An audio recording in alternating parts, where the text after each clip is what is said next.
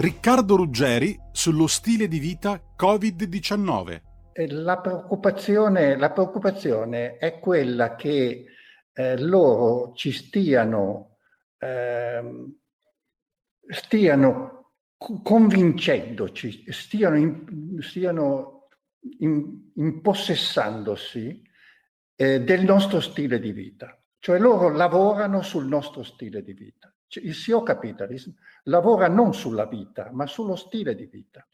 Lo stile di vita porta delle, pers- personalmente a delle assurdità, a convincere dei giovani che è meglio stare a casa e ordinare la pizza che non andare in pizzeria, che è una cosa allucinante per uno che è vissuto in piena libertà proprio perché è vissuto nel dopoguerra, quando avevamo finalmente riconquistato la libertà. Adesso siamo prigionieri di questo modello che da un lato ci pone sempre con gli occhi verso il basso.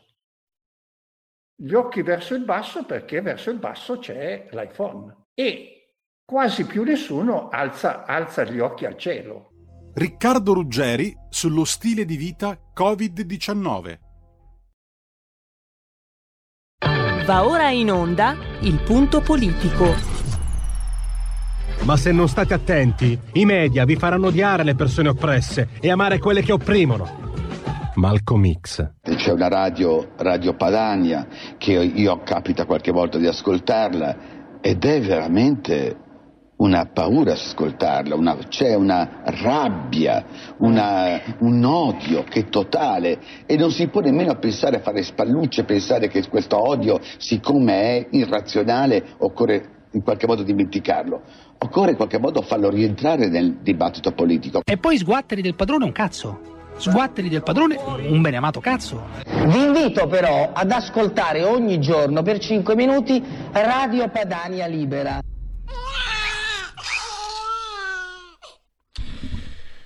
Kurt Westergaard. Forse un nome che non vi dice molto. Chi ha buona memoria però si ricorderà che ne parlammo spesso anche qui in eh, RPL perché è stato il vignettista autore delle 12 tavole sul volto di Maometto apparse sul, uh, sul giornale danese Killan Posten. Vi ricordate come andarono le cose? All'inizio nessuno disse nulla, poi dopo qualche tempo, qualche giorno, gli islamici scesero addirittura in piazza a Copenaghen, tumulti e violenze. Queste stesse vignette furono poi ripubblicate nel 2012 eh, da Charlie Hebdo, io ho scritto 2021 nella scaletta, ma ho sbagliato ovviamente, era il 2012, e poi è successo quello che è accaduto. Pensate che Westergaard addirittura, ormai da, da tanti anni, era costretto a vivere eh, sotto scorta e nel 2010 hanno bloccato in casa sua, in casa sua propria, hanno bloccato un somalo con un coltello che era entrato per ucciderlo.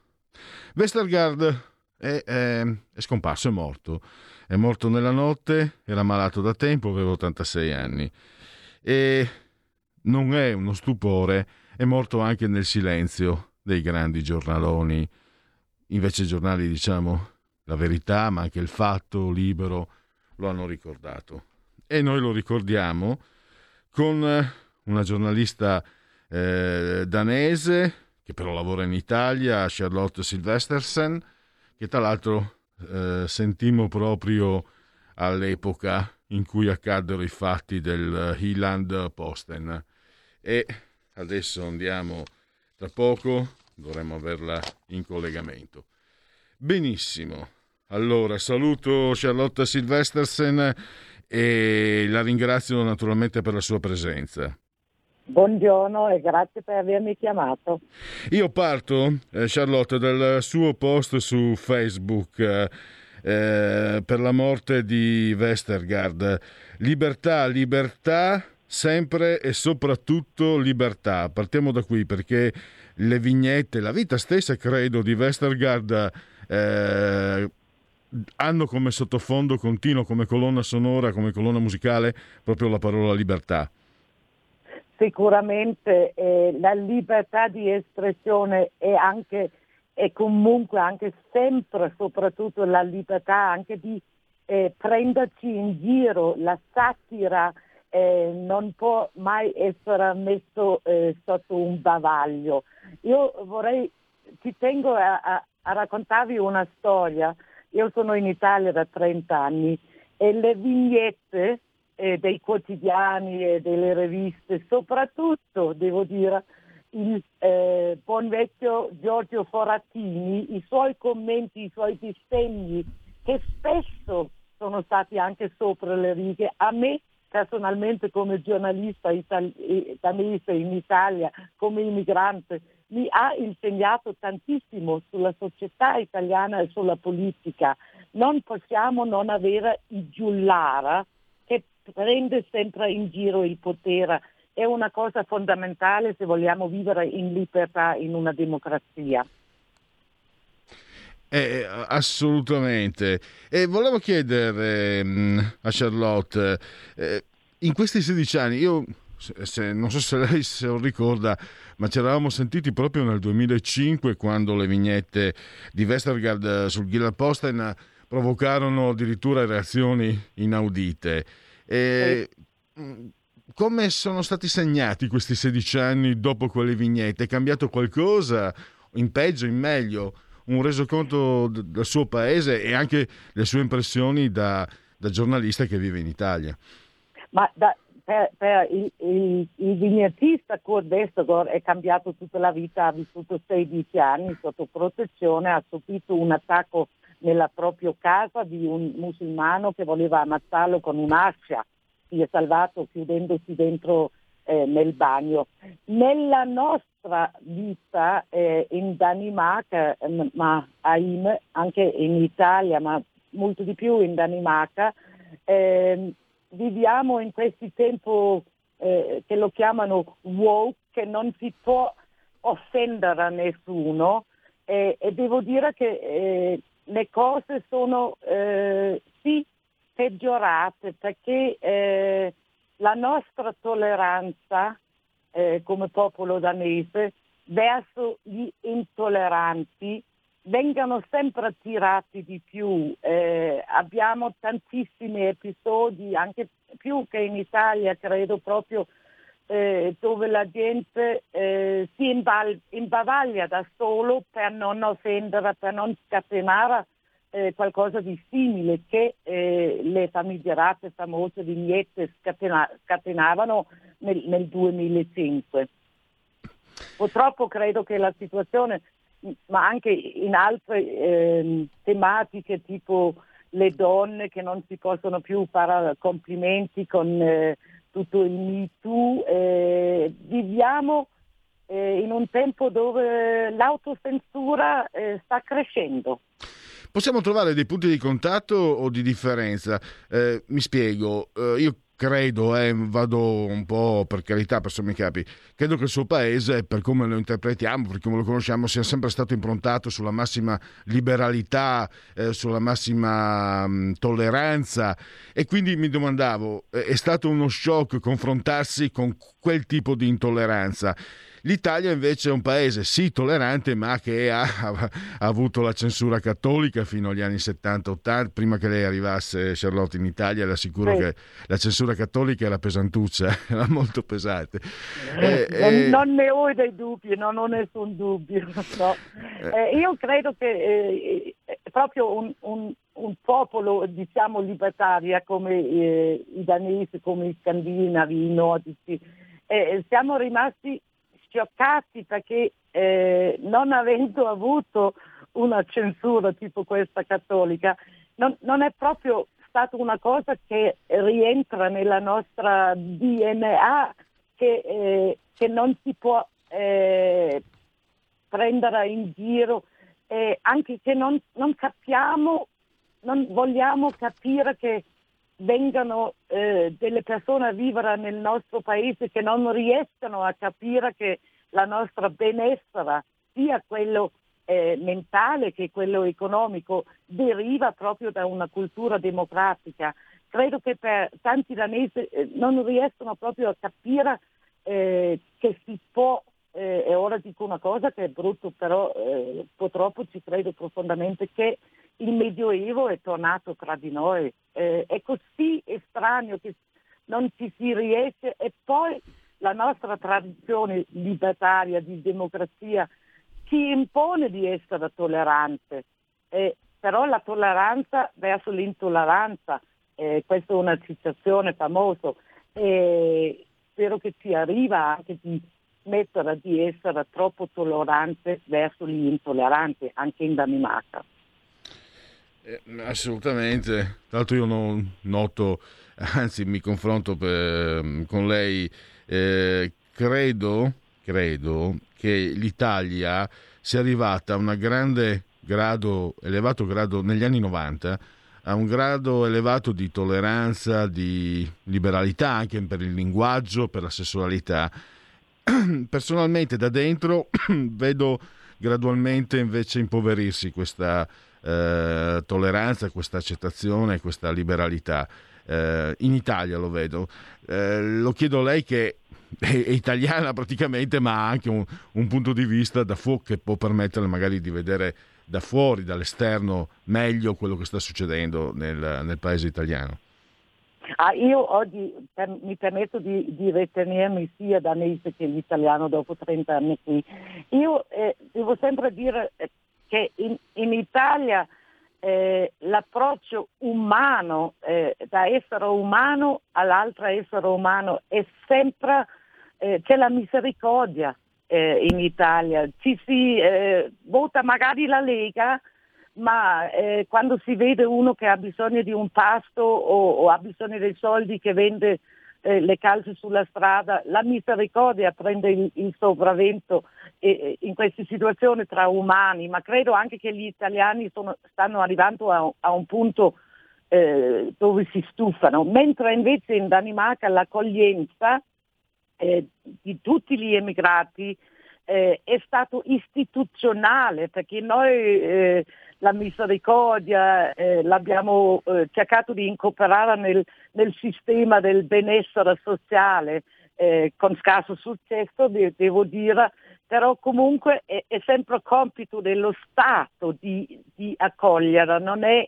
eh, compito eh, tua di vedere uno che ha il tuo bisogno sul, sulla strada e, e, di dare una mano in diretta. E lì credo che l'Italia è un, è un paese per questo molto più umana, molto più misericordiosa, eh, però che c'è anche un, un, un limite per, per, questo scambio che se io faccio un'azione buona mi, mi torna eh, buono indietro. C'è, c'è, un limite anche a questo in, in Italia e l'abbiamo l'abbiamo vissuto secondo me io a Milano eh, negli anni dopo le grandi ondate di immigrazione nel 2016-2017 dove nel mio quartiere in, Milano c'era uno che chiedeva le elemosine si davano i turni ai supermercati e ai bar perché c'erano così tanto e allora arrivi al punto dove, dove dici anche se se devi essere una persona buona, brava verso gli altri umani, c'è un limite a questo.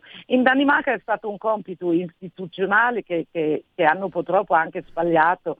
Eh, un grosso sbaglio in Danimarca con l'immigrazione è di, di offrire che possono in, essere insegnato nelle scuole eh, con la lingua del loro paese, mentre invece il discorso di imparare la lingua è fondamentale per essere immigrante. Ne so qualcosa io e ci provo ancora dopo 31 anni perché quando vado in radio sento proprio il mio accento nordico, però credo che eh, è diverso, eh, la Danimarca e l'Italia sono proprio diverse eh, con questo aspetto che, che qui le azioni eh, buone li facciamo umano a umano, mentre in Danimarca e in, in Scandinavia abbiamo cercato di istituzionalizzare eh, la misericordia. Certamente. Un'ultima osservazione. Le vignette di Westergaard in qualche modo rappresentano un prima e un dopo, sono una linea di confine nel nostro costume. Io ho visto però che i grandi giornali italiani hanno, hanno ignorato, ne hanno parlato il fatto, la verità, libero, diciamo eh, i giornali forse un po' più impegnati politicamente su versanti anche opposti. Eh, Com'è la percezione? Secondo lei com'è stata la percezione di Westergaard?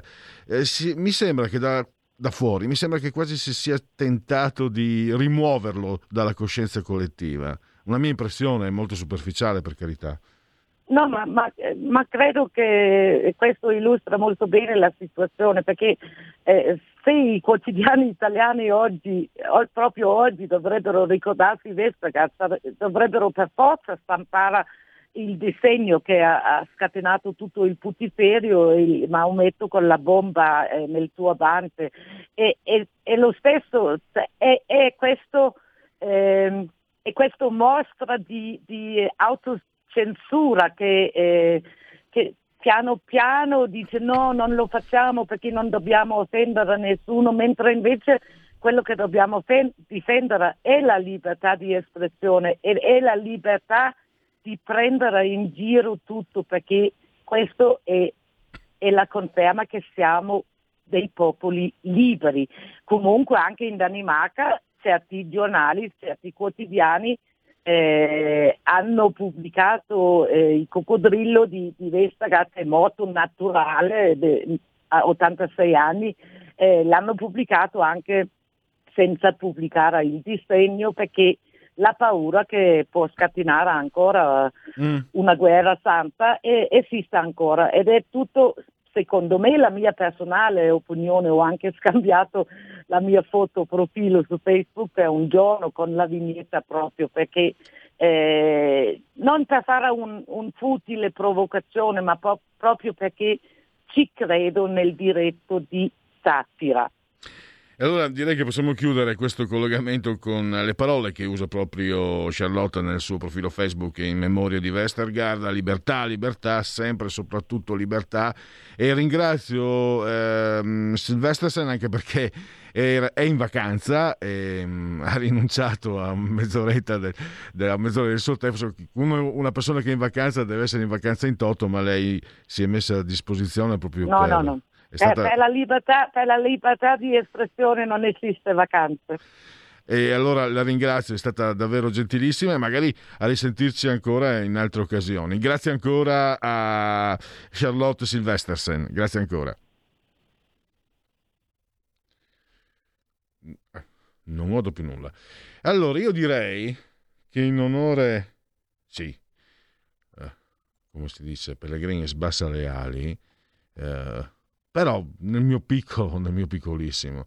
Eh, partiamo con, con, la rubrica che ha un intento ironico, che ho visto non ha capito nessuno, fantastico. Complimenti Pellegrini. Eh, qualcuno so che apprezza, ma comunque voi che ascoltate non avete capito nessuno, pazienza. Dite la vostra che io penso la mia al telefono, la tua voce. Dite la vostra, che io penso la mia. Il telefono, la tua voce, allo 02 6620 3529. Anche al numero di WhatsApp 346 64 27 756. Perché vedi Federico, che sei assiso saldamente sulla tolla di comando di regia tecnica, in Italia, in Padania, nella Lega l'ironia, l'ironia, è una merce che non si trova, non si trova pazienza. Eh, c'è quella visceralità forse che nel slava, no, dalle mie parti slava, altrimenti direi celtica. Enrico Letta si candida alle supplettive nel collegio di Siena e annuncia: se perdo, lascio. A. Allora ditelo che provate piacere. B. Lo zio Gianni è stato adottato da piccolo. C. Renzi fotografato con la maglietta Montaperti io c'ero. E questa è una citazione colta, dotta, che credo nessuno a casa potrà cogliere, pazienza, ma so, è un lusso che mi sono voluto concedere, fa caldo, quanto fa caldo, eh, ogni tanto mi, mi voglio concedere questi lussi. D. Anche questa è di, difficile comprensione. La corrente thailandese del PD ha mietuto un'altra vittima. Draghi, Conte, Letta, vabbè, la capirete la prossima volta. E mentre vi baloccate con cotali piccinerie, i derelitti migranti soffrono nelle stive dei natenti dell'ONG. Non vorrete mica che Beppe Caccia vada a fare il cameriere. Allora, se volete intervenire, ma tanto credo che eh, questa, volta, questa volta l'ho messo giù un po' troppo difficile, pazienza. Eh, sarò più ecumenico e democratico la prossima volta. Oggi mi andava così. Dunque, ci sono dei sondaggi invece. Aspetta, questo? Ah, uh, questo è brutto, eh? Brutto perché c'è il sorpasso anche per uh, l'SVG eh, Fratelli d'Italia 20,5, Lega 20,1, PD 19,1, 5 Stelle 15,2, Forza Italia eh, 6,5, Calenda 4,1. Ma va, eh, non funziona neanche il mouse, mamma mia che baracca. Allora, Italia Viva 2,5. Poi le altre beh, ce le possiamo risparmiare perché Oggi, oggi non siamo ecumenici. Allora, questo spiega uno dei quesiti, delle risposte al dite la vostra, ma io ve l'ho messo lì, ma non credo che capiate lo stesso. Sondaggi, sondaggi come se piovesse. Eh, sondaggio sondesto. EMG different. Eh, committente osservatorio OMG. Eh, sì, OMG. EMG, chiedo scusa. Allora, la fiducia. Ah no, scusate, questo è vecchio. Maria Stella Gelmini è un ministro che ha più fiducia, non si può, le- non si può leggere. E tanto meno non si può leggere due volte. Allora, in due giorni, seppure in due giorni separati. Questo è un uh, sondaggio SVG che riguarda Torino. Committente Ganelli Andrea Notaio. E, mm, mi perdoni Andrea Ganelli se non, se non non ho notizie e informazioni sul riguardo da condividere col gentile pubblico.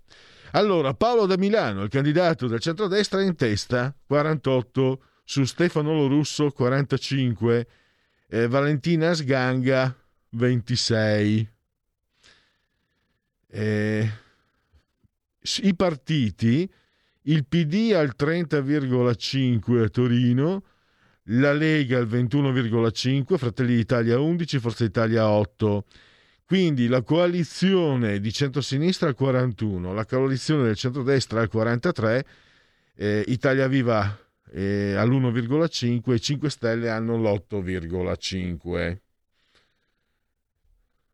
E quindi vedremo i ballottaggi se ci saranno, perché se magari da Milano passa il primo turno. Tecne! Eh, committente, agenzia, dire, dire fare baciare lettera testamento, com'era. Fratelli d'Italia 20,8, Lega 20,2, PD 19,7, 5 Stelle 14,8, Forza Italia 9, Calenda 3,3, Renzi 2,1. E I leaders Draghi 65,4, Meloni 44, Conte 38, Salvini 32,4, Letta 30,4, Berlusconi 29,4, Speranza 24,3, Calenda 19,1, Bonino 18,4, Renzi 10, il borsino del governo, fiducia 55, non fiducia 38,6. E poi Condizione economica della propria famiglia ottima, più che adeguata all'1%, adeguata alle necessità 65, inadeguata pessima 34. Ultimo sondaggio prima di andare all'intervallo, ecco la parola che non mi viene mai, intervallo. Allora, Ipsos, eh, il gruppo PPE al Parlamento europeo, cosa hanno domandato? allora, PD 20,2, eh, Italia, Italia Viva 1,9, 5 Stelle 14,5, Forza Italia 8,5, Salvini 21,7, quindi per quanto riguarda e Fratelli d'Italia 19, quindi per quanto riguarda questo sondaggio proiettato sull'Europa, la Lega sarebbe il primo partito. Vabbè, chiudiamo quel sondaggio e andiamo all'intervallo.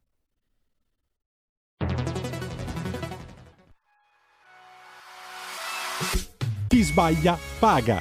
Ci metto la firma. Referendum giustizia. 1. Riforma del CSM. Stop allo strapotere delle correnti. 2. Responsabilità diretta dei magistrati. Più tutele per i cittadini. Chi sbaglia paga. 3. Equa valutazione dei magistrati. I magistrati non possono essere controllati solo da altri magistrati. 4. Separazione delle carriere dei magistrati. Stop alle porte girevoli per ruoli e funzioni. 5. Limiti agli abusi della custodia cautelare. Per una giustizia giusta è un equo processo per tutti. 6. Abolizione decreto Severino. Più tutele per sindaci e amministratori. Firma anche tu ai gazebo della Lega nelle piazze e in tutti i municipi d'Italia. Trovi tutte le informazioni sul sito legaonline.it. Chi sbaglia paga. Ci metto la firma. Referendum giustizia.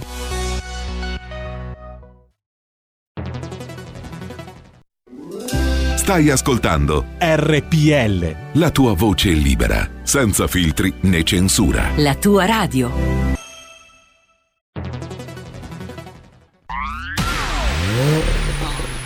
Auto nuova fiammante col suono nuovo È il DAB Plus che si sente a tuono La provi e senti subito com'è che va DAB Plus la tua radio migliorerà Digital Radio, il suono perfetto. DAB Plus. Anche RPL, la tua radio, è in Digital Radio. 2 per 1000 alla Lega.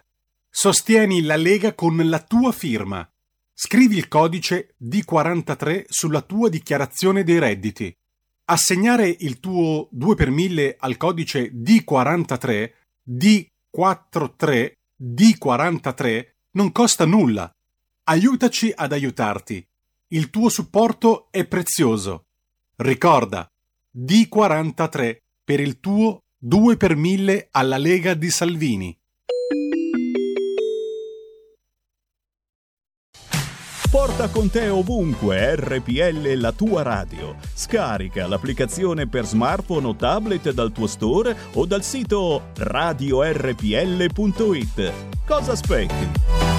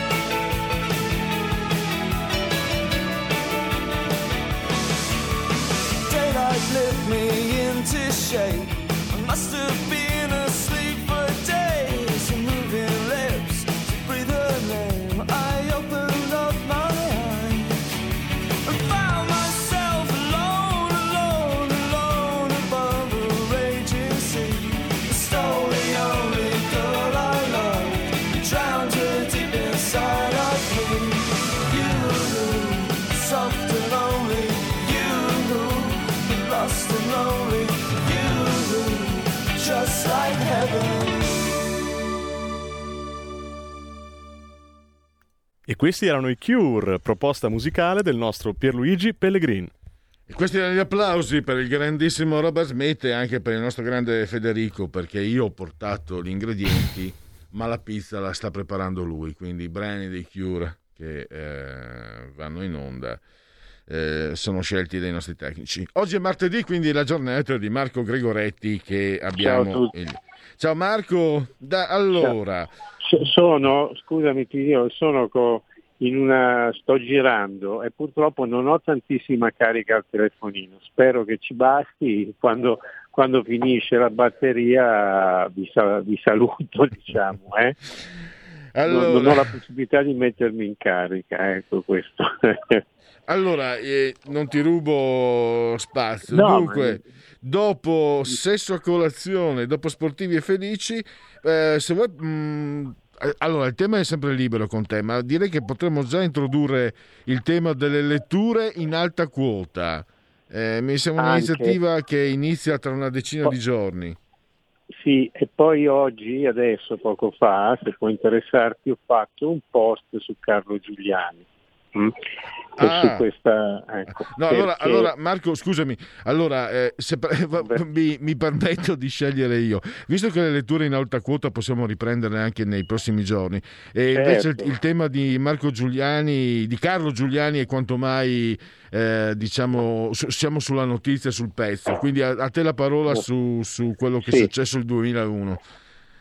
Allora, io mi sono mi, mi son fatto tutti quei tre giorni, mi sono beccato anche, sono anche svenuto perché eh, proprio mentre andavo in piazza Placanica, e perché in piazza, scusate, a Limonda, perché un, un lacrimogeno era esploso proprio davanti ai miei piedi e quindi sono svenuto, mi sono svegliato con un signore che mi buttava l'acqua in faccia, un caldo, un clima, con questa colonna sonora di Manu Chao, un aroma insopportabile. Eh, ieri, ieri o l'altro ieri il eh, fu carabiniere Placanica ha detto una cosa importante. Ha detto io non mi ero accorto che c'era un ragazzo che stava morendo, se no lo avrei soccorso. Allora, siccome io eh, ho fatto diversi pezzi su questa, sulla morte di Carlo Giuliani e Placanica è come se avesse detto che non ha sparato lui, perché sparare a, a un metro e mezzo, due metri e non accorgerti che quel ragazzo stava morendo e che l'avevi colpito è praticamente impossibile. Quindi secondo me quella dichiarazione letta tra le righe equivale a dire non sono stato io a sparare. Io ho fatto diversi pezzi che non sono mai stati smentiti proprio su questa cosa, sul- sull'utilizzo di, eh, di proiettili subsonici e che cioè eh, vanno, eh, vanno diciamo, eh, a una velocità diversa e che, e che non furono sparati da, da eh, Placanica, ma che furono sparati da un'altra zona della piazza che era presidiata da un personaggio di cui non faccio il nome, ma che avevo già incontrato per altre, per, per altre vicende giornalistiche e che fu a lungo interrogato dalla commissione d'inchiesta sul G8 presieduta da Luciano Violante. E, e quindi io, eh, diciamo, questo è un tema sensibile che, che riporta anche alle dotazioni, ovviamente un, un carabiniere eh, alle prime armi non può avere una, una pistola che, che- che- che spara diciamo, eh, proiettili subsonici e, e quindi è presto detto. Si- se vi ricordate si, ehm, si parlò a lungo di due colpi sentiti No? Ecco, ecco, la spiegazione è questa, che fu ucciso da una pallottola sparata da un'altra zona della piazza con diciamo, eh, attrezzature subsoniche che sono in dotazione di certi apparati. Ecco, questo eh, per me la, la, dichiarazione di Placani che ieri che ha detto oh, questa cosa, cioè che se avesse che si fosse accorto che, che c'era Carlo Giuliani che stava morendo lui l'avrebbe soccorso, secondo me suona come una conferma. Poi il poveretto, a questo carabiniere ne sono successe di tutti i colori, penso che, che, che, che stia malissimo lui, ecco, che abbia avuto tanti problemi, ha avuto anche un incidente dove stava, insomma, dove si è salvato la pelle per un pelo, insomma, tante cose all'italiana. E quella storia, la vicenda di Genova è una vicenda che non è mai stata raccontata interamente, la questione della Diaz, la questione di Bol- della caserma di Bolzanetto sono due, due, aspetti che gridano giustizia perché non, eh, quello che è successo alla Diaz io c'ero eh, e quello che è successo alla caserma di Bolzanetto sono cose che neanche nelle peggiori dittature sudamericane o sovietiche si sono viste perché eh, insomma, sono state fatte cose terribili, però ci sono dei pezzi di quelle, di quelle tre giornate che non sono state raccontate. Ve ne dico due. Il venerdì sera fu fatta un'operazione nel silenzio notturno da apparati eh, italiani, francesi, inglesi, tedeschi, americani che furono prelevati e portati via 350 persone in odore di essere 350 terroristi eh, in, a Genova c'erano container con il ghiaccio eh, sufficienti per contenere 2000 cadaveri. E a, un checkpoint, ve ne racconto un'altra, a un checkpoint dove c'erano dei carabinieri, eh, fu sventato un attentato che avrebbe potuto fare una carneficina perché un carabiniere più sveglio di altri si accorse che c'era qualche cosa che non andava in un furgoncino ape lasciato proprio a fianco a loro. E eh, chiamarono gli artificieri, questo furgoncino ape era imbottito di esplosivo che avrebbe fatto strage di carabinieri al checkpoint. Quindi ci sono tante cose che non sono state raccontate. E anche sulla, sulla Diaz, che è stata una cosa proprio terribile perché io ho visto delle cose pazzesche là dentro, ma c'era un obiettivo anche, perché all'interno della Diaz c'era il computer eh, col server che conteneva tutti i dati di tutta la rete di avvocati che difendevano, che stavano preparando le, già eh, in quei giorni le cause eh, contro, contro, le forze dell'ordine eh, intentate da questi ragazzi. E, e infatti de, i computer furono distrutti e qualcuno sa benissimo questa, questa, vicenda, qualcuno di quegli avvocati che poi dopo ha fatto un carrierone politico sa di questa vicenda e ovviamente sta zitto. Ecco. La, la, la, a tre giorni di, di Genova del, del luglio 2001 ha dentro tantissime cose Dopo due mesi, non, non dimentichiamoci che dopo due mesi c'è stato l'11 settembre, e che Bush era lì e che c'era uno spiegamento di forze di, su, alla, al Jolly Hotel dove lui risiedeva con, con, con cestini su tutti i tetti, insomma, quindi eh, c'era anche aria di intifada in quei giorni, non era semplicemente una, una cosa di no global o di black bloc, c'era qualcosa di molto, di molto, molto più importante. Questo è quello che io ho riportato nei miei ricordi, io me la sono fatta tutta, e me la sono fatta tutta, proprio tutta, tutta, tutta, per la strada e, e quello poi ho riportato nei, miei taccuini queste, queste, cose che poi vi ho raccontate e non sono mai state smentite. Insomma, ecco perché c'è sempre questa, eh, questa, questa ormai narrazione, brutta parola, comunque sempre ufficiale, sempre retorica, sempre no, da una parte e dall'altra, da una parte e dall'altra. sì, sì, tutto su uno slogan, ma ci sono dei fatti molto importanti che si sono verificati. Ecco, io penso di aver in sintesi eh, riassunto i miei tre giorni, poi è pieno di episodi, di cose che avrei anche voluto mettere un instant book, ma poi non, non ce l'ho fatta, i tempi, il lavoro, e, insomma. furono anche usati in quei giorni, furono usati questi lacrimogeni sperimentali che poi dopo sono stati credo proibiti perché ci sono dei ragazzi, poi tante notizie non vengono fuori, sono dei ragazzi che sono rimasti diciamo malati per sempre, ci sono dei ragazzi che sono morti in ospedale dopo 3-4 mesi, ragazzi stranieri, perché avevano all'interno delle sostanze ipertossiche e in effetti io me ne sono accorto che erano dei lacrimogeni diversi da quelli che da ragazzo avevo, come dire, respirato, era tutta un'altra cosa. Quindi insomma eh, poi c'era, c'era, il governo Berlusconi, bisognava far dimenticare che c'era il governo Berlusconi, c'erano tutti i paesi più importanti del mondo che interloquivano con il nostro Presidente del Consiglio, bisognava far dimenticare, spostare l'attenzione mediatica eh, su, su, su altre faccende. Ci fu anche, Marco, io mi ricordo qualche giorno prima eh, quei pacchi bomba, un, uh, non, non, so se un poliziotto perse delle dita. Cosa, secondo te c'entrano? Era un modo per preparare? Oddio. Sai che non mi ricordo bene questo episodio, cioè, ti direi delle cioè, mi ricordo ma non, non, non riesco a, a collocarlo.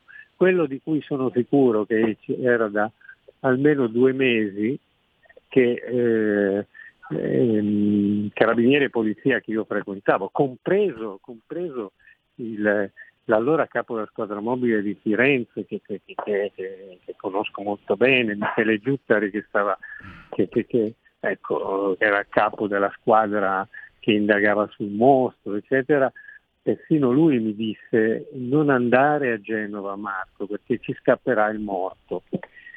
Allora, eh, ovviamente più mi dicevano così, più mi, mi, mi spingevano ad andare.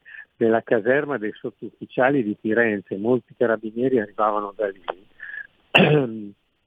E furono fatti degli addestramenti ad hoc eh, dove eh, più di, più di, un militare finì all'ospedale perché con le ossa rotte perché furono fatti addestramenti realistici in previsione di quello che sarebbe successo a Genova. Quindi Carlo Giuliani o un altro era scritto che sarebbe stato che doveva, doveva scapparci in morte. Punto. Questa era la decisione, doveva scapparci in morte. E questo peraltro non ci deve conferma il fatto che secondo me Placanica non è stato lui a, a, sparare, a uccidere il giovane Carlo Giuliani. Per quello che mi dicevi tu, eh, io non ho un ricordo preciso, quindi eh, rischierei di dire, un, no, di dire delle cose. C'è, c'è una, come sempre eh, succede eh, con i tuoi interventi, abbiamo una versione eh, che non è quella contrabbandata, perché anche la politica ha avvelenato molto. Allora, quelli, chiamiamo, certo. diciamo così, quelli di destra a dire no, erano tutta una banda di disgraziati, teppisti, terroristi che meritavano. A sinistra c'è stato il colpo di Stato, il Cile, eccetera. Tu invece eh, hai individuato attraverso i fatti che hai, che hai visto con i tuoi occhi hai costruito una, un quadro diverso con molti, con molti, misteri, però mi sembra anche. Beh sì, misteri perché questo, questo Carlo Giuliani è un mistero.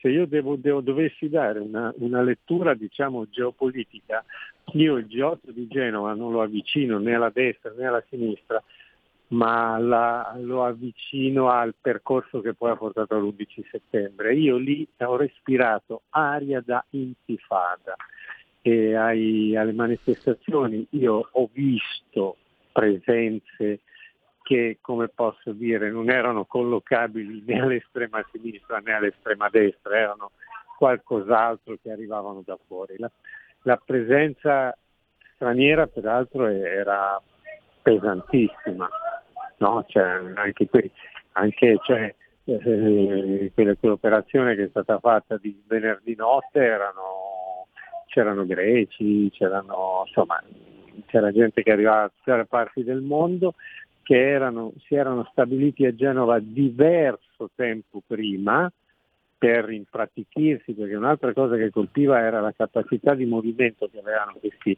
diciamo cosiddetti black bloc, no?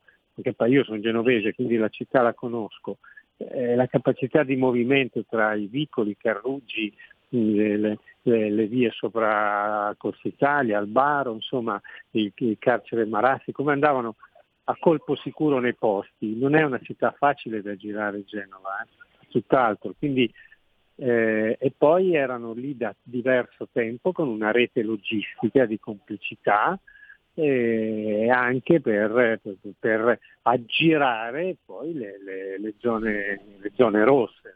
Erano, era una zona rossa diversa quella di allora, non so se sia meglio la zona rossa di Speranza o, o, o la zona rossa di, di, di, di, Fini, perché era lui allora che era in questura a Genova ecco, a dirigere. Marco, un, un, punto di domanda di quegli anni.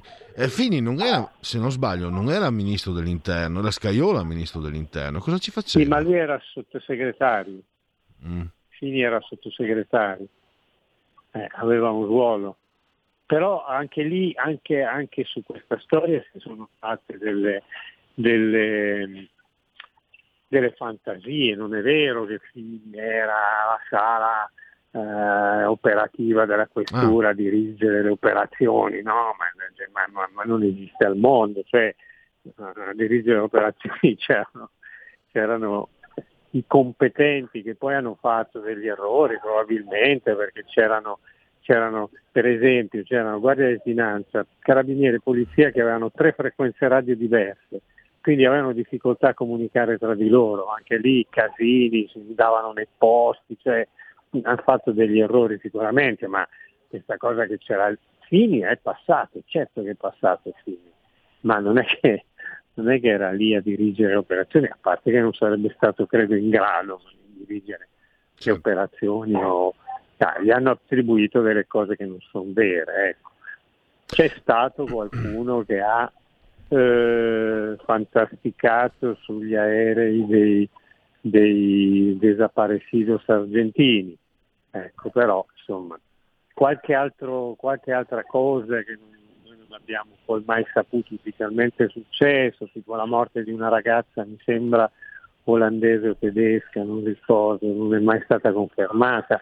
Io da, dalla scuola Diaz vedevo uscire delle cose allucinanti, cioè c'erano questi, questi corpi dentro questi sacchi dell'immondizia, eh, questi sacconi neri dell'immondizia, questi corpi lì dentro, non so se lì c'è, c'è, c'è scappata qualche altra vittima, ecco, tante cose non sono state raccontate. Purtroppo, guarda, te lo dice uno che crede nelle forze dell'ordine, crede, eccetera, però la Diaz e Bolzaneto sono veramente una brutta pagina per le nostre forze dell'ordine, una bruttissima pagina. Non, Marco, eh, se, no, eh, sto diventando vecchio e si vede che sto diventando eh, svenevole. Se posso dirlo, con, con, con questo ciclo di, di, incontri al martedì, mi sembra che eh, un, una grandissima qualità che, che, ti appartiene e non avere pregiudizi di sorta, cioè eh, non stai da nessuna parte se non veramente sei, sei il class- classico, ormai raro, cronista che sta solo dalla parte dei fatti, lui vede i fatti e riporta i fatti, anche quando, anche quando magari non, non, non, sono favorevoli a certe parti che potrebbero esserti più simpatiche. No, no, ma questo proprio da, da coll- posso dirlo da piccolissimo collega qual sono, perché non è facile in realtà. No, perché sembra, adesso sono tutti che dicono il, il, giornalista con la schiena dritta, col piffero, perché il giornalista ha un affitto, ha un mutuo, ha una moglie, i figli. Cioè non è certo. facile e soprattutto credo negli ultimi 20-30 anni e, non ci sono gli editori, ci sono i padroni e non è facile avere... È, è facile magari ti dico, qui a RPL è abbastanza facile perché siamo talmente piccoli che poi alla fine puoi permetterti di, di, stare abbastanza in piedi, ma se sei in una struttura più, più complessa e dove naturalmente prendi anche più soldi, eh, essere capace di, di, di, avere, di avere sempre il focus sulla notizia e basta, i fatti, il resto non esiste, cioè il resto esiste ma è, viene dopo è una dote che, che, che mi per- ringrazio. Questo secondo me è un segno, è un, è un prodromo di un cambiamento che sarà rapidissimo nella nostra categoria, perché sempre più persone eh, come dire, lavoreranno in proprio. Appartenere a una testata importante non è più fare giornalismo, purtroppo questo io lo dico grammarico perché a testate importanti ho, sono Marco, lavorato, però Mi, Ecco. mi- mi- mi viene da giocare quasi col tuo cognome, Grego. Eh, si può ipotizzare un futuro con... Una volta negli anni 70 nascevano cooperative di giornalisti, delle aggregazioni di giornalisti che vogliono raccontare le cose come stanno senza dover sottostare. La possiamo immaginare? Su in base alla tua Guarda, esperienza. sai cosa sogno io? Adesso te lo dico, no, non ti mettere a ridere. Sogno che, ci- che- che ci siano degli imprenditori, tra virgolette, illuminati nel senso eh, che, che non, che non pensano solo al profitto, che senza neanche metterci il nome e il cognome mettano a disposizione un sacco di soldi per rifare, diciamo, per andarci a riprendere le notizie e raccontarle alla gente. Perché purtroppo il fare giornalismo in un certo modo ha dei costi, non- non- perché se no a un certo punto non ce la fai, ti fermi, non riesci ad andare oltre perché non hai i soldi per pigliarti quattro aerei e andare a vedere come, come stanno le cose. No, io sogno questo, che poi dopo ci, si- ci siano dei colleghi, a me piacerebbe tanto, no? Io, che, che- che- che ci fosse un gruppo solidale al proprio interno e che abbia come, come- come, diciamo core business solo la notizia e la voglia di, di rispettare il patto con il lettore. Però sogno che ci sia un imprenditore, un tre imprenditori che hanno una stracagnata di soldi che li mettano perché per fare questo regalo per fare questo regalo alla popolazione italiana che si merita di essere informata, perché non è più informata. Ci sono piccoli spazi come potete essere voi, potete, ecco, però non- non- non se noi prendiamo giornaloni grandi non ci sono più notizie, non c'è più informazione e le persone, questo lo dimo- è dimostrato anche dalla diffusione rapidissima di fake news, di cose strane, le persone hanno fame di, di informazione, hanno fame, non è giusto, no? E quindi io sogno questo, sogno che, questa, che questo, questo schema venga rotto da qualcuno che dice va bene ragazzi, Grego, Pierluigi, venite qua, vi do sto fracassato di soldi, fate quello che volete, basta che diate informazioni alla gente. Ecco, questo è il mio sogno, ma non lo so se riuscirò mai a, re- a realizzarlo. Beh, beh, intanto, intanto eh, sognare è lecito, no? E, e per me l'attività, il sogno è un, ehm, un carburante, è un propellente molto importante dal mio punto di vista personale per quanto riguarda me. E quindi se, se una persona mi dice che sogna, mi sento molto vicino a lui perché eh, il sogno Sogniamo. è, è sogniamo. E sogniamo Ma i poi si realizzano i sogni, a un certo punto si realizzano eh, i sogni, non è che ecco, se uno vuole, se si combatte, ecco, per, per realizzare i sogni bisogna combattere, bisogna combattere. Quando ti dicevo io non mi fermo, no, io voglio sapere, voglio, voglio sapere Certo. che cosa, ecco. Però a un certo punto non posso andare avanti perché se devo stare quattro giorni in un posto per capire cosa è successo, eh, e come faccio? No? Quando, quando c'era un po' di libertà di informazione lavoravo nei, giar- nei giornali importanti e i giornali importanti mi pagavano per... No, ecco, io quando lavoravo a Panorama, essendo una persona molto onesta, io avevo persino la carta American Express di Pano- di- della Mondadori, no? Perché giravo e se dovevo fermarmi cinque giorni da qualche parte, tac, eh, mi potevo... Adesso, adesso no, questo già è molto difficile perché ci sono pochi soldi. Però eh, se tu sei da solo, hai fatto la scelta ed è l'unica possibile secondo me di uscire da un certo circuito per recuperare la- il valore della notizia, se, che però eh, se sei fatto quella scelta sei fondamentalmente da solo, eh, sì, io ogni tanto ci sono delle persone che addirittura mi dicono ci, ci auto ci autotassiamo perché tu faccia un bel servizio sulle mamme che a cui strappano i bambini. C'erano delle mamme che io vedo no ragazzi Ma- può? Mi dispiace Marco eh, perché si sta facendo un interessante discorso ma la regia è categorica, dobbiamo concludere. ok, ci beh, beh, comunque martedì. martedì prossimo avremo modo di riprendere questo discorso. Grazie, Grazie. ancora Marco Gregoretti. grazie a voi ciao ciao ciao ciao Il futuro appartiene a chi fa squadra. Le radio italiane si uniscono per giocare la partita da protagoniste. Nasce l'app Radio Player Italia. 140 stazioni in una sola rete. Scegli la tua preferita e ascolta il suono perfetto del digitale. Gratis, senza registrazione, senza interruzioni, compatibile con tutti i device. Le notizie, la compagnia, la musica scelta da chi la ama, la conosce e la vive. Scarica Radio Player Italia. Il futuro batte con la radio nel cuore. Anche RPL è disponibile su Radio Player Italia.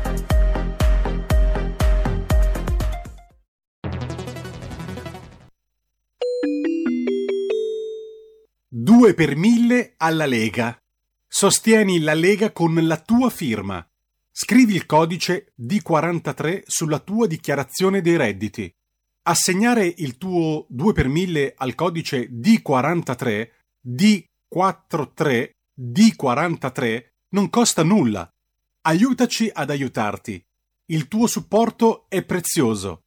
Ricorda, D43 per il tuo 2 per 1000 alla Lega di Salvini.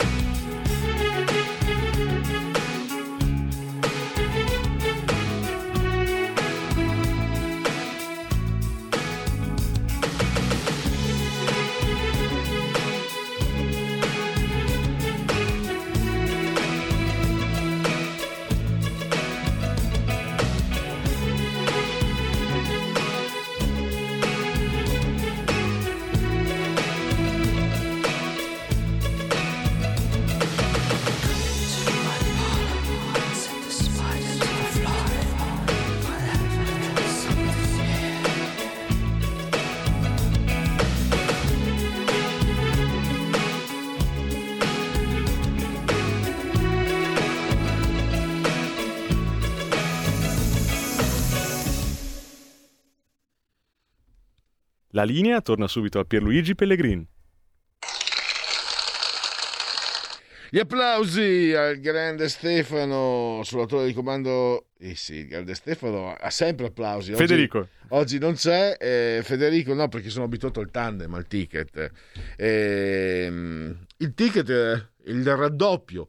Avete sentito che oggi è una scelta anche originale da parte di Federico, che ha raddoppiato dopo Show Me, Show Me, Show Me e mm, Lullaby di ieri gli sono piaciute talmente tanto che ha deciso, ha scelto di replicare. Devo dire che questa qua poi, questa Lullaby, anche quell'altra, eh, è una di quelle canzoni che eh, per chi ha una certa età, eh, insomma, nell'estate del 90, o era 89, no, no, l'estate dell'89, l'estate dell'89, non del 90, mi sono sbagliato ieri, c'era anche la colonna sonora di Prince di Batman, furoreggiavano. E eh, pesavo 50 kg in meno, il pelo non era bianco. E vabbè, dai, viviamo di nostalgie come i vecchi, i insim, i vecius insiminis. Allora, l'allegria è dei sovins. L'allegria è dei sovins, non dei vecius. Maridas. Questo è idio, idioma furlano che però vi risparmio, invece convenevoli formulaici quelli non ve li risparmio. Federico il sottoscritto sono sospesi a 151 metri sopra il livello del mare.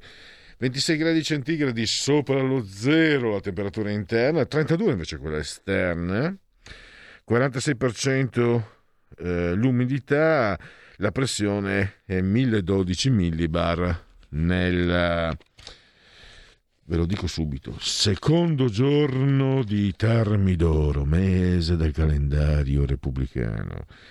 I gregoriani ci insegnano che sono 164 i giorni che ci separano dalla fine. Per tutti è un martedì, martas, martis, eh, 20 luglio, anno domini 2021. Allora, tre rubriche di infilata. Segui la Lega, qui Parlamento e qui referendum. Partiamo subito con Segui la Lega.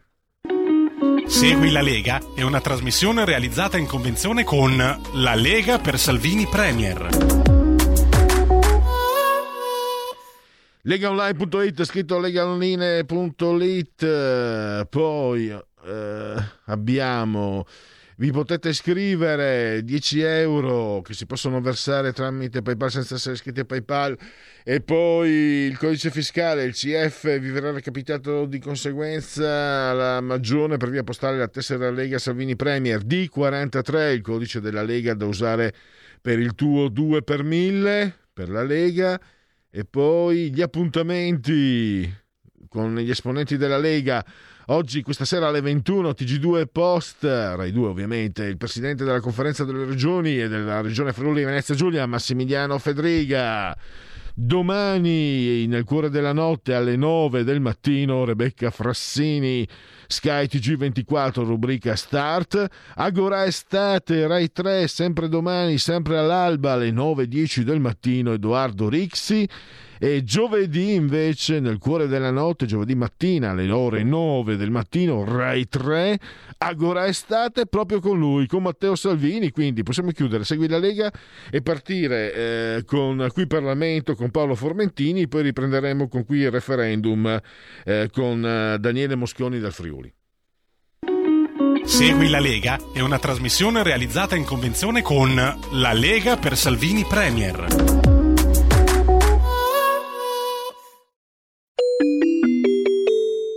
Qui Parlamento. Formentini. A lei la parola, deputato Formentini. Prego. Grazie Presidente, onorevoli colleghi, rappresentanti del Governo. La proposta al nostro esame, di cui ho l'onore di essere il primo firmatario, cerca di dare risposte agli interrogativi e alle aspettative di vasti settori dell'opinione pubblica nazionale e internazionale che pur basandosi sul largo consenso scientifico circa il carattere naturale del virus Covid-19, valuta sia necessario indagare sull'eventuale apporto umano alla genesi dell'infezione, ipotizzando un incidente di laboratorio. In questa direzione si sono espressi pubblicamente autorevoli scienziati. Penso in particolare a Luc Montagnier, premio Nobel per la medicina nel 2008, che ad avvio della pandemia non ha escluso la possibilità che abbia avuto luogo una manipolazione umana per via della presenza di sequenze genetiche del virus dell'HIV-1 nel genoma del SARS-CoV-2. Penso anche al professor Palù, presidente dell'Agenzia Italiana del Farmaco, AIFA, che nell'audizione svolta il primo luglio scorso, dunque a più di un anno dall'avvio della pandemia, si è autorevolmente espresso su tale terreno, non escludendo dal campo l'ipotesi dell'errore di laboratorio. Voglio anche qui citare le dichiarazioni della virologa cinese Li Mengyan, che nel suo Yan Report di metà settembre 2020 ha sostenuto l'opzione della produzione del virus in laboratorio, partendo da due coronavirus di pipistrello, identificati come i parenti più vicini del SARS-CoV-2.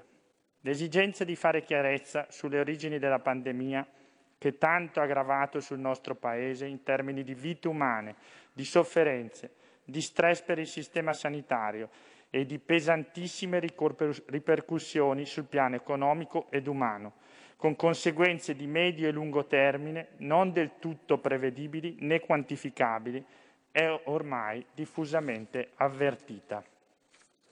Riteniamo che lo scenario internazionale renda oggi possibile esplorare vie di, vie di indagine prima precluse. Ci preme in particolare fare luce sulla condotta tenuta nelle fasi iniziali della pandemia da paesi e qui non si può fare a meno di evocare la Repubblica Popolare Cinese in cui l'infezione si è inizialmente manifestata. Poiché sussiste il ragionevole dubbio che non sia stato fatto subito quanto necessario per permettere all'intera comunità internazionale di difendersi al meglio, adottando tempestivamente le misure indispensabili per scongiurare il contagio. Tanti sono i dubbi, molti fatti avvolti dall'incertezza e dall'opacità. Allo stato attuale non sappiamo con certezza quanto le informazioni trasmesse all'Organizzazione Mondiale della Sanità, OMS, siano state tempestive ed esaustive non è nato neanche se i vertici dell'Organizzazione Mondiale della Sanità abbiano potuto svolgere il proprio ruolo al riparo da condizionamenti. Più recentemente, tra gennaio e febbraio 2021, un team di scienziati coordinato dall'OMS ha trascorso quattro settimane a Wuhan. Nel presentare i risultati della missione, il leader del team, Peter Ben Barek, ha precisato che è assolutamente possibile che il virus stesse circolando già nel mese di novembre o di ottobre 2019 nella zona di Wuhan e che si sia quindi potenzialmente diffuso all'estero prima di quanto documentato finora. Lo stesso Mbarek ha denunciato le difficoltà incontrate dagli esperti OMS nella raccolta dei dati grezzi sui primi casi di Covid-19 e ciò ha complicato il lavoro per risalire all'origine della pandemia, a conferma della scarsa collaborazione della controparte cinese. Nel rapporto finale della missione, scritto insieme a scienziati cinesi, si afferma peraltro che il virus è stato probabilmente trasmesso dai pipistrelli agli esseri umani attraverso un altro animale, cosiddetto animale ponte, e che la fuga accidentale dell'agente virale da un laboratorio è estremamente improbabile. Tale tesi, peraltro, è stata confermata anche da due autorevoli scienziati auditi nel corso di un breve ciclo di approfondimento condotto dalle Commissioni Affari Esteri e Affari Sociali, il professor Massimo Galli, ordinario di malattie infettive presso l'Università Statale di Milano, e il professor Massimo Cicozzi, ordinario di epidemiologia e statistica medica presso l'Università Campus Biomedico di Roma. Per altro verso, da un lato, il professor Giuseppe Ippolito, direttore scientifico dello Spallanzani di Roma, ha evidenziato che nel corso di quest'anno su questo argomento si è accumulata una grande quantità di documenti, inducendo illustri scienziati a cambiare idea e ha anche ricordato che in passato ci sono stati casi di batteri come antrace e brucella scappati dai laboratori. Dall'altro, ancora più netto, è stato il professor Giorgio Palù, presidente dell'AIFA, secondo il quale se non abbiamo collaborazione e trasparenza da parte della Cina, le due ipotesi che il virus sia di origine naturale o che sia il frutto di un incidente di laboratorio restano aperte al 50%. Lo stesso professor Palù, ricordando come il SARS-CoV-2 presenti una serie di anomalie rispetto agli altri coronavirus, in primis alcune sequenze strane, uniche, che potrebbero essere state acquisite dal virus mediante replicazione in coltura umana, ha sottolineato che interrogarsi sulle origini di questa pandemia è un compito non solo degli scienziati, ma soprattutto della politica, che esercitando una pressione convergente può davvero indurre la Cina ad assicurare la necessaria piena collaborazione per arrivare alla verità. L'Unione Europea ha ripetutamente denunciato che la ricerca sulle origini del virus è iniziata troppo tardi che gli esperti siano stati tenuti fuori dalla Cina per troppo tempo e che l'accesso ai primi dati sia stato insufficiente. In particolare il Parlamento europeo, in una risoluzione approvata a larga maggioranza il 25 novembre 2020, ha espresso preoccupazione per una serie di errori e per la mancanza di trasparenza connessi alla reazione iniziale della Cina nei confronti dello scoppio dell'epidemia, che riguardano l'occultamento dell'entità del problema, i tentativi di manipolare e trattenere le informazioni, la scarsa comunicazione con l'OMS, la censura, la repressione, la minaccia, la persecuzione e la sparizione forzata di informatori, attivisti per i diritti umani e cittadini giornalisti, nonché la creazione di dubbi circa il numero ufficiale di vittime del Covid-19 tutti elementi che hanno avuto un impatto negativo sulla capacità dell'Unione Europea di anticipare la crisi di Covid-19, di prepararsi ad essa e di affrontarla, il che ha avuto un termine in costi di vite umane. Sulla base di queste premesse, il Parlamento europeo ha esortato il governo cinese a cooperare pienamente con un'indagine internazionale indipendente sulle origini del Covid-19. Per quanto riguarda gli Stati Uniti, il 26 maggio scorso il presidente Biden ha chiesto alla United States Intelligence Community, l'ente federale che racchiude tutte le agenzie di intelligence statunitensi, di raddoppiare gli sforzi per stabilire con certezza le origini del virus aggiungendo che gli Stati Uniti continueranno a collaborare con partners like-minded per spingere la Cina a partecipare a un'indagine internazionale completa, trasparente e basata su prove per fornire accesso a tutti i dati e prove pertinenti. Per tutta risposta, le autorità di Pechino, che per inciso continuano a conculcare i diritti fondamentali dei propri concittadini, a opprimere e perseguitare la minoranza uigura, e a minacciare le libertà democratiche di Hong Kong, continuano a manifestare una inaccettabile refrattarietà a collaborare sul piano multilaterale per concorrere a fare chiarezza sulle origini del virus.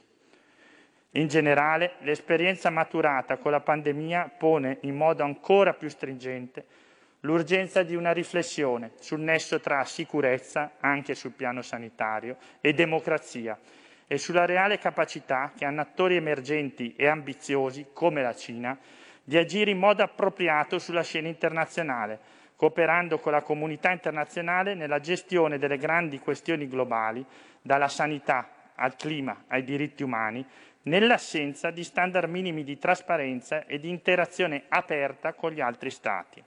In conclusione, prima di lasciare la parola al collega Stumpo, che ringrazio, per una illustrazione sintetica dei contenuti dell'articolato, consentitemi di esprimere l'apprezzamento per il lavoro svolto dalle Commissioni Affari Esteri e Affari Sociali, che ha permesso di giungere a un'approvazione pressoché unanime della proposta di istituire una commissione parlamentare d'inchiesta, consentendo al nostro Parlamento di assumere un ruolo di guida e di impulso nel processo di accertamento della verità sulle origini del virus.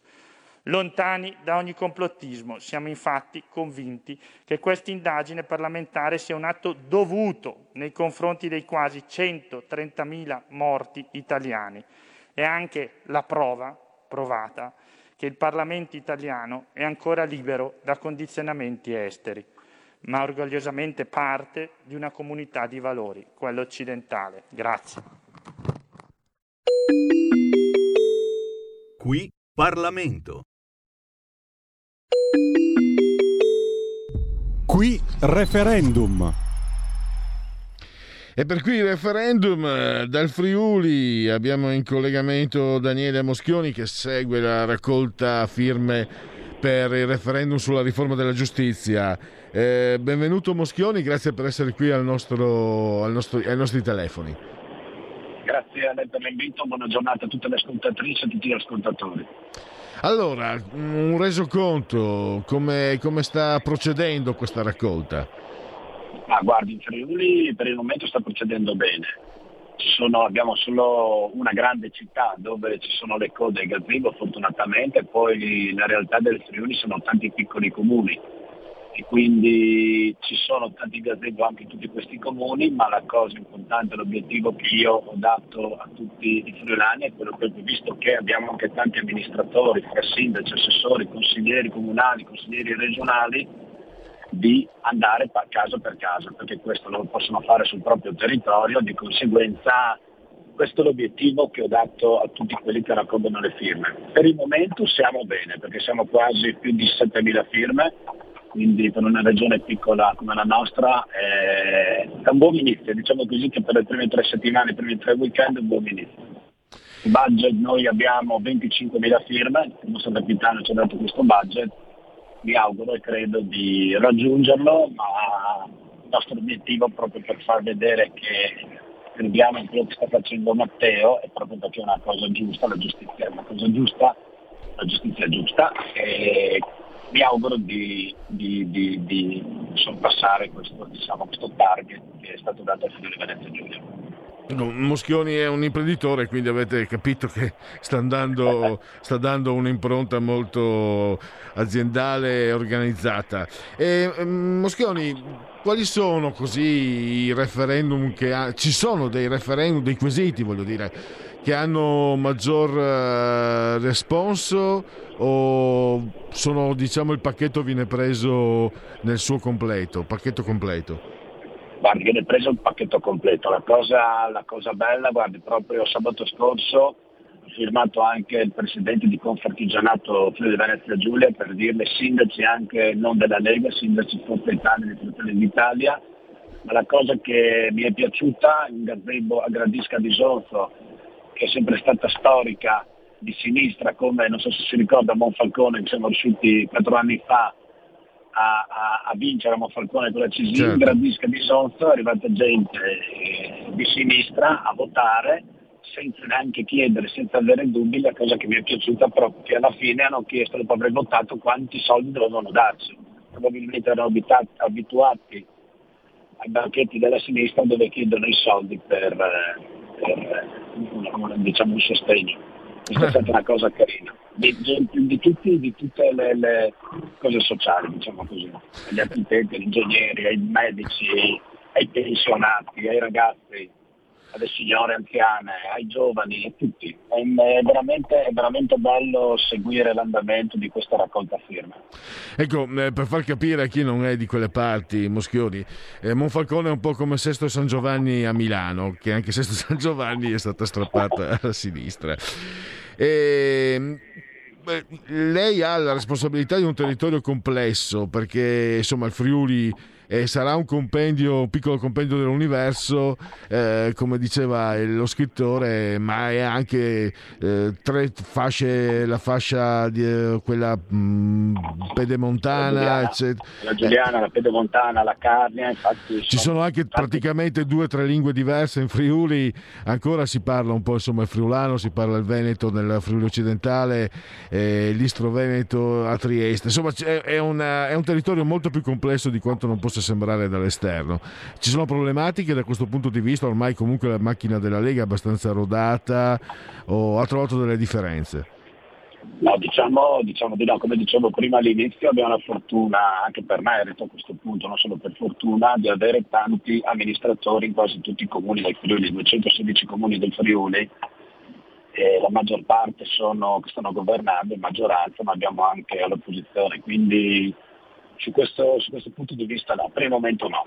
È normale che poi arriverà agosto, quindi la gente va in vacanza, speriamo, che, la lasciano, che, la lasci, che lasciano andare in vacanza la gente, che così si muove anche un po' l'economia, però queste differenze diciamo, di, di lingue, di zone, perché confiniamo con la Slovenia, con l'Austria, quindi può ben capire che ci sono anche diverse mentalità nelle, nelle, persone, nelle persone friulane, però questo referendum l'ha preso proprio di petto e come le dicevo prima viene proprio, ci cerca per firmare.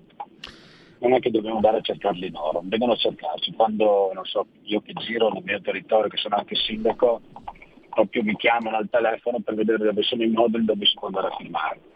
Diciamo che siamo partiti bene, speriamo di continuare così anche di migliorare. Sicuramente. Allora, intanto eh, io mm, siamo in chiusura di collegamento. Ringrazio ancora davvero Daniele Moschioni, lo ringrazio per il suo lavoro, lo ringrazio per la sua disponibilità e a risentirci a presto per altri aggiornamenti, Daniele. Grazie ancora. Grazie, grazie a lei, arrivederci a tutti, a risentirci. Qui referendum. E allora, Viot, Viot, va, va, va, che, che, che, ma, ma, ma, toglimi di mezzo, che, che si abbasso, ma mio ora, mio ora, tu. Allora, come eh, genetriaci, ricorrenze e commemorazioni unplugged del secondo giorno di, termi, di Termidoro base del calendario repubblicano. Martedì, martis, 20 di luglio. 555 Verona dopo due anni di resistenza cade sotto il dominio dell'impero bizantino. 1304 Edoardo I d'Inghilterra cattura l'ultima roccaforte ribelle delle guerre d'indipendenza scozzese il castello di Stirling. 1881 guerre indiane il uh, toro seduto tra Tanka Wotanka dei Dakota o Lakota, non si usa, li chiamavano i loro nemici, porta gli ultimi fuggitivi del suo popolo alla resa alle truppe statunitensi nel Montana. O, oggi è la giornata degli scacchi, gioco meraviglioso, e, um, e c'è il giorno del mare per il Giappone. Oh, oh, seguite i pochi non la volgar gente. Da Arezzo abbiamo trasmesso Francesco Petrarca. Questa mi è riuscita bene, bravo Pelle.